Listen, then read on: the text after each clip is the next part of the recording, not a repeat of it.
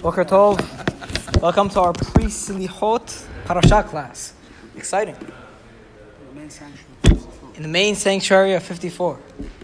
Usually, Rabbi Ben Chaim sits here gives a. This is the grand stage. Yeshut Kfur Harab Ben Chaim.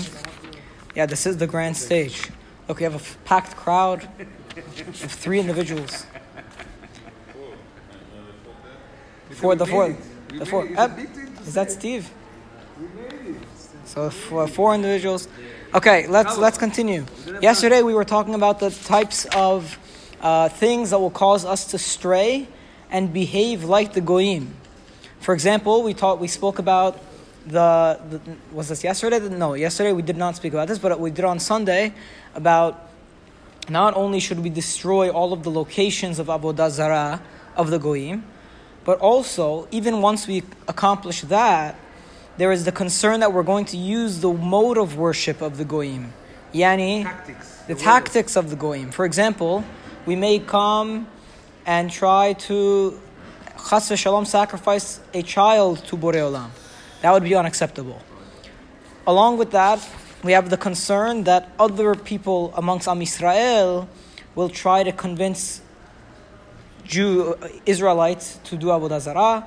So we had the case of the Mesitu Mediach, which was the person who tries to convince someone to do avodah zarah. We had the case of the Navi Sheker, or the politician. No, I mean, yeah, but but that was a thing. Okay, that is going to trying to cause someone to do avodah zarah. And then we had the case of an entire city, which completely gets convinced to do avodah zarah. In which case, the city must be burnt and completely destroyed, and nothing can be taken from avodah zarah. Everything is prohibited from use. We did all the reasonings for that, so we won't go into it. Now we're on chapter 14, uh, and we're at Banim Atem Ladonai Elohechem. Okay? Banim Atem Ladonai Elohechem lo titgodedu v'lo tasimu korha ben einechem lamet. You are children to Hashem your God. Do not cut yourselves and do not make a bald spot between your eyes for the dead. Pasuk 2. Ki am kadosh ata ladonai Elohecha. For you are a holy, separate people for Hashem your God. Uvcha bahar Adonai lihyot lo li'am segula mikol ha'amim asher al peneh ha'adama.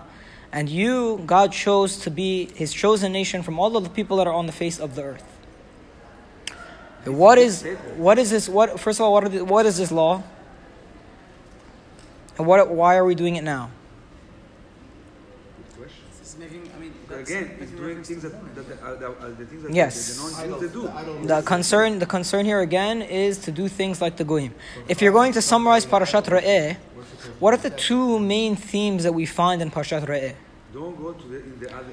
In, Don't behave like the goyim, and and no, no, that was this week. That was on Sunday. And and in order to avoid becoming like the goyim, here gather gather with the Israelites and be happy in the Beit Hamikdash. See, you see how those are related? Because if you don't understand the relationship, you could you could not do one, but you have to do the other in order to. yes, exactly. You cannot you do fill the void. Exactly. If you even if you stop being like the goyim, because our natural human condition brings us to avodah zarah very naturally, that's typically what's going to be filling the void. So what do you do instead? You have the Beit Hamikdash instead. Okay, so that that's like the, the main theme of Re'eh. Yeah, exactly. Or or move to Israel.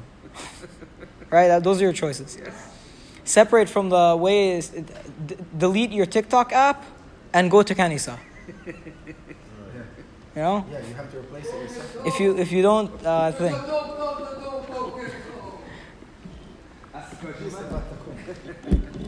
Okay. Uh, now it's very important to understand that because you understand the rest of the parasha, and all of the themes in the parasha are going to be related to that. Okay. So what is this? What is this custom that the Torah talks about? They used to, the goyim. They used to cut themselves as a result of hearing the news of the death of of a friend or family member in pain, pain. something like that. So that that becomes asur for Am Yisrael. Am Yisrael is not allowed to cut themselves in that manner. That the main reason being is that they that was a form of avodah zarah ritual. You can't borrow from their rituals of avodah zarah. There is a famous uh, midrash actually on uh, lo titgodedu, on do not cut yourselves. You know what the midrash is? The midrash says Al al lachem agudot agu- lo agudot agudot. Do not make yourselves into different factions. Aguda is like a bundle, something that's separate from from everything else. So the Chachamim they took this and said lo titkodedu. If you look at the wording, titkodedu means to bundle your. It could either mean to cut yourself or to to the same way when you cut something, you're separating it off from the whole.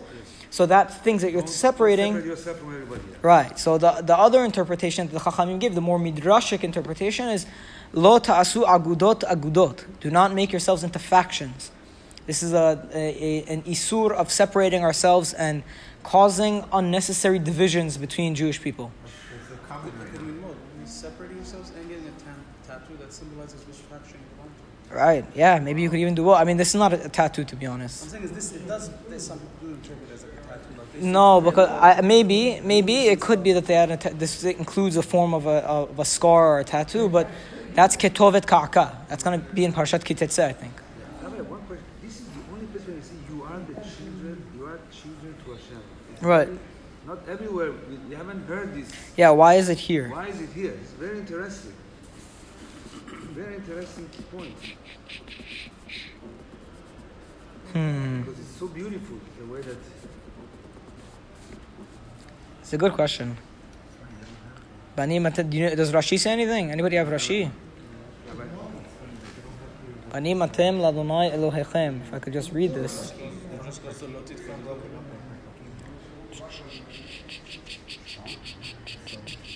אל תיתנו גדידה וסרט בבשרכם על מת כדרך שהאמור- שהאמוריים עושים, כפי שאתם בניו של מקום ואתם ראויים להיות נאים ולא גדודים ומקורחים. So Rashi interprets like this. Rashi says, since you are children of God, you are supposed to be on a higher level, and you're supposed to show yourselves in a sign of, in a, in a way of respect. Meaning, Rashi is interpreting it like you are children of God, so that means you are you are like princes. You know, you are on a higher level, so you must behave like you're on a higher level. So do not mess yourselves up because of the death of someone. Okay, anyways, that, that's a summary of, of that, that topic. I'm not going to get into all the details of it, but we, we did a, a decent job. Now, I'm not going to read the next two, two paragraphs, and I want you to tell me what is it about. Lo tochal kol to'ibah. kashrut, what you can eat. All of the things that are permitted to eat and all the things that are prohibited to eat. Now, the reason I'm not going to do it is because we've seen it before. Yes. We saw it before in which, in which book of the Torah? The Torat Kohanim, the Torat Kohanim, in Parshat, in Sefer Vayikra. Where in Sefer Vayikra? You know? Parshat Shemini. Okay. Okay. So, so, but but what is it doing here? Why is it reminding us again? Yeah. For let me ask you the following question. We'll- we'll- we discussed, we discussed about yes. that's the answer. Yes. The answer is that right now, the same way you cannot behave like the goyim in in the way of how you cut, how you respond to the death of someone. Also, do not behave like the goyim in the choice of food that you eat. The interesting thing is that in Sefer, now why would it be repeated twice? Why do we need to hear it once in Vayikra and once in Devarim? It's because kashrut seems to have multiple meanings and multiple intents. The thing that we focused on, and do you remember what was the reasoning for kashrut that we focused on in Sefer Vayikra? To be pure inside of ourselves as more of a, um, the concept of kedusha, of recognizing that everything we eat needs to be with the, with the idea of that this is almost like a korban. So we included the laws of kashrut and the laws of korbanot, right? This food that we are eating, the same way with the, the korban, it's sanctified. Also, when we put things in our mouths, it has to be with mindfulness and intent that this is to sanctify ourselves, Sakadosh Baruch Hu. That's what it was doing there in, in, in Sefer Vayikra, because that was the book of holiness.